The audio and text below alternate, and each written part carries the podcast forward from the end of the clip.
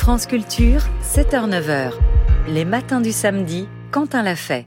Il y a dans notre rapport aux sciences et aux techniques, au progrès même, une idée répandue. La technologie serait neutre, ni opportunité, ni danger en soi. Elle serait d'abord un outil, rien de plus. Et plus encore, elle serait ce qu'on en fait, ce que nous voulons bien en faire. Mais est-ce vraiment le cas? Et plus précisément, qu'en est-il du cas spécifique de l'intelligence artificielle? Pour en parler, je reçois ce matin Vivien Garcia. Bonjour. Bonjour.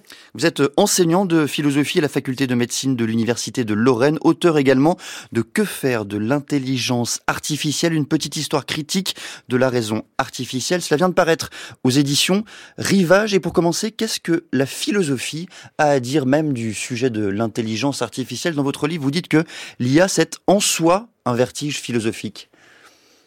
Oui, euh, la philosophie, à mon sens, a beaucoup de choses à dire euh, de l'intelligence artificielle parce que bon, on a peut-être une tendance à imaginer que l'intelligence artificielle ce serait quelque chose de, de pleinement technique et donc euh, bon finalement un domaine un domaine qui serait complètement distinct de, de, celui de la philosophie. Bon et puis on pourrait mais on peut penser aussi que justement parce qu'elle est matière euh, étrangère, l'intelligence artificielle est fort fort intéressante pour la philosophie. D'autant plus que bah, suffit de prendre les termes suffit de prendre les, deux mots qui composent cette expression, intelligence artificielle. Bon, euh, la question de, de, de, de l'artifice euh, à une époque où ces frontières sont entre l'artificiel et le naturel sont, toujours plus brouillées. Hein. Il suffit de penser par exemple au génie génétique pour, euh, pour le voir. Euh, la question de, de l'intelligence, intelligence dont il n'y a aucune, aucune définition qui, qui mènerait, enfin, qui, qui, sur laquelle on s'accorderait, ou même les mesures euh, de l'intelligence euh, qui ont été définies on ne, ne, mènent à aucun accord. Bon, on voit bien qu'il y a, il y a des interrogations. toujours sur la question de l'intelligence, on peut penser à, à, la proximité, à la connexité avec certaines, certaines thématiques classiques en philosophie, par rapport, par exemple, celle de la raison. Donc, on s'imagine bien que euh, la philosophie c'est des questions qui peuvent intéresser la philosophie.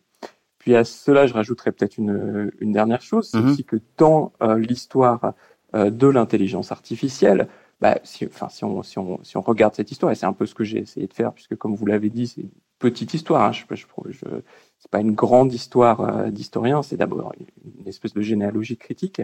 Mais ce que j'essaye de faire, bah, c'est de montrer aussi que il y a une présence du philosophique dans dans les euh, dans les dans les opérations techniques de l'intelligence artificielle, dans euh, les propositions scientifiques qu'il y a autour de, l'intelligence artificielle. En fait, il y a des prises de position philosophiques et qu'elles sont qu'elles sont discutables.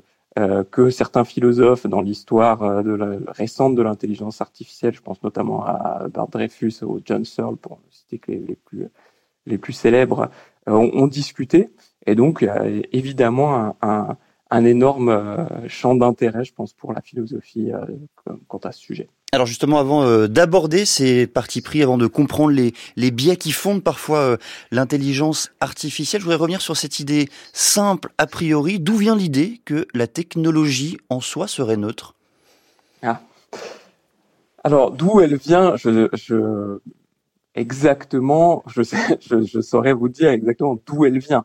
Par contre, on peut, euh, ce que je peux vous dire, c'est que c'est une idée classique et qu'effectivement, on a une tendance à penser les objets techniques sur le modèle, comme vous le disiez tout à l'heure, euh, le modèle euh, enfin, de l'outil, en pensant bah, derrière ça que finalement les, objets techniques ne seraient que des moyens et que ces moyens seraient au service des fins humaines. Ils ne seraient que le prolongement de l'action humaine. Et donc, bah, en somme, si on, si, on, si on accepte ce cadre de pensée-là, eh bien, ça veut dire que bah, tout est euh, tout est dans les tout est dans l'action humaine. Et puis euh, les moyens ils sont neutres quoi. Ils font que ce qu'on leur demande de faire. Or on voit bien aujourd'hui avec les, les, questions qui sont que pose l'intelligence artificielle hein, c'est certaines questions qu'on enfin dont on entend de plus en plus euh, parler bah, que ce discours il est difficilement tenable alors, les, systèmes d'intelligence artificielle, euh, ils opèrent de, différentes façons, parce qu'il en existe de tout type, mais ils peuvent classer, prédire, inférer. Euh, on les a vus euh, récemment produire des textes, produire des représentations.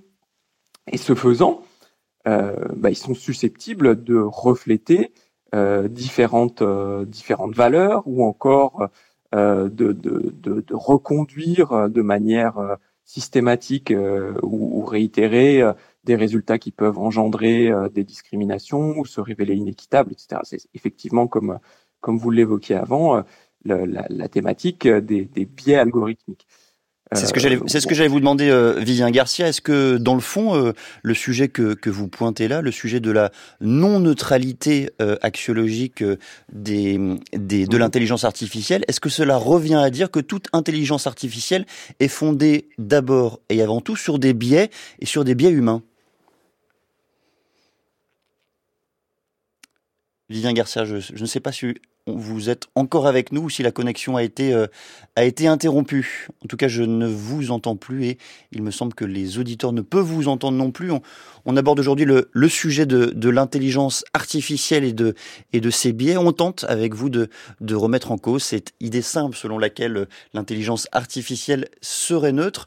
On me dit que, que, vous, êtes, que vous êtes déconnecté. On tente de récupérer donc la connexion. Et donc là, mon métier présentement consiste à combler euh, le vide en parlant euh, autant que possible, en essayant d'émettre euh, des sons à la radio. J'espère qu'on va vous récupérer. Je rappelle que vous êtes enseignant de philosophie à la faculté de médecine de l'université de Lorraine. Vous êtes l'auteur de Que faire de l'intelligence artificielle, une petite histoire critique de la, de la raison artificielle. Ça a apparu aux éditions Rivage en 2024 et l'idée que l'on tente de remettre en cause avec vous, c'est justement d'essayer de comprendre comment euh, les biais qui traversent euh, l'intelligence artificielle sont d'abord et avant tout des biais humains et qu'il n'y a pas que les usages qui, correspondent à des partis pris. Euh, Est-ce qu'on peut peut-être mettre un peu de, musique sinon, en attendant de rétablir la connexion?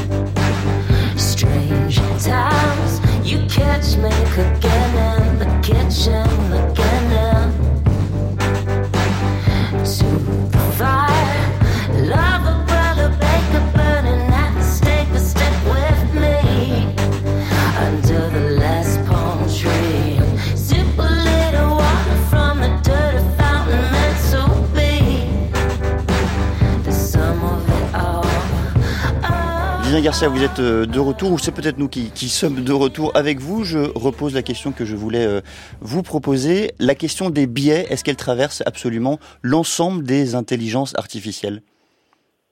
Oui, alors, euh, ce que je, vous disais, c'est pourquoi on se pose cette question, pourquoi on se pose cette, question des biais aujourd'hui?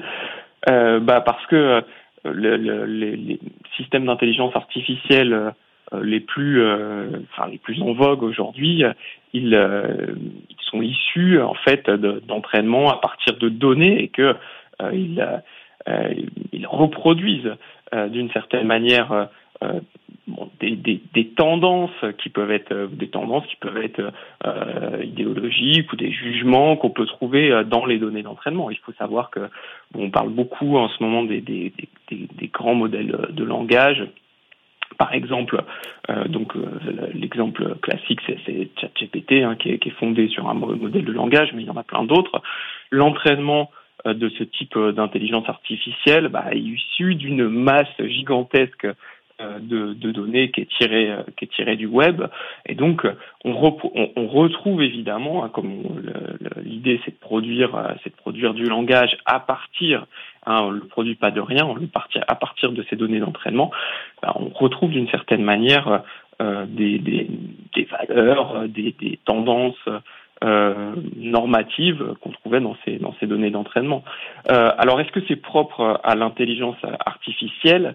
Euh, il y a une spécificité hein, de la normativité de l'intelligence artificielle, spécificité qui est liée à sa dimension technique. Euh, cependant, euh, l'idée d'une non-neutralité de la technique, elle n'est pas, elle ne trouve pas son origine avec l'intelligence artificielle mmh. et au contraire la, philosophie de la technique l'a, l'a, révélé sur tout un tas d'autres objets techniques bien avant l'intelligence artificielle. Si vous voulez, ça donne simplement une, une nouvelle formulation, ou en tout cas une nouvelle version du problème. En quelques mots, Vivien Garcia, vous plaidez dans votre ouvrage pour une appropriation sociale du thème de l'intelligence artificielle. Qu'est-ce que vous voulez dire par là? Oui, alors l'idée, c'est lié au, rôle que peut, que peut avoir la philosophie, parce que euh, si vous voulez, je, ne suis pas certain. Euh, donc, on pourrait se poser la question, d'accord, mais que, que peut apporter, euh, que peut apporter la, philosophie euh, dans, ce débat-là? Et je suis pas certain que la philosophie puisse trancher absolument des questions qui sont qui sont en cours du haut de son piédestal. simplement, bah, comme je vous le disais, comme il y a une connexité, comme elle apporte un, un autre regard sur ces sur ces questions d'intelligence artificielle. alors, dans mon cas, je pense que cet autre regard, il faut aussi le, prendre en, en, tenant en compte euh, et en, la, dimension technique, hein, justement, pas en l'évacuant et faisant un, un, une espèce de, de discours euh, purement philosophique externe. Non, il faut prendre en compte cette dimension technique. Il faut euh, faire de la philosophie ou en tout cas penser euh, les, enjeux philosophiques que pose l'intelligence artificielle euh, à partir justement de cette dimension technique, mais il ne faut pas trancher les questions d'en haut. Et justement, si, on peut apporter un autre regard, une espèce de, pas de côté, euh, l'idée c'est que ça serve ensuite à une, à une réappropriation euh, sociale et politique de ces questions qui sont plus que simplement technologiques. Merci beaucoup Vivien Garcia. Je rappelle que vous êtes euh, enseignant de philosophie à la faculté de médecine de l'Université de Lorraine. Vous êtes l'auteur également de Que faire de l'intelligence artificielle? Ça a paru aux éditions Rivage en 2024. Et pardon aux auditeurs pour la qualité de la connexion. Il est 7h17 sur France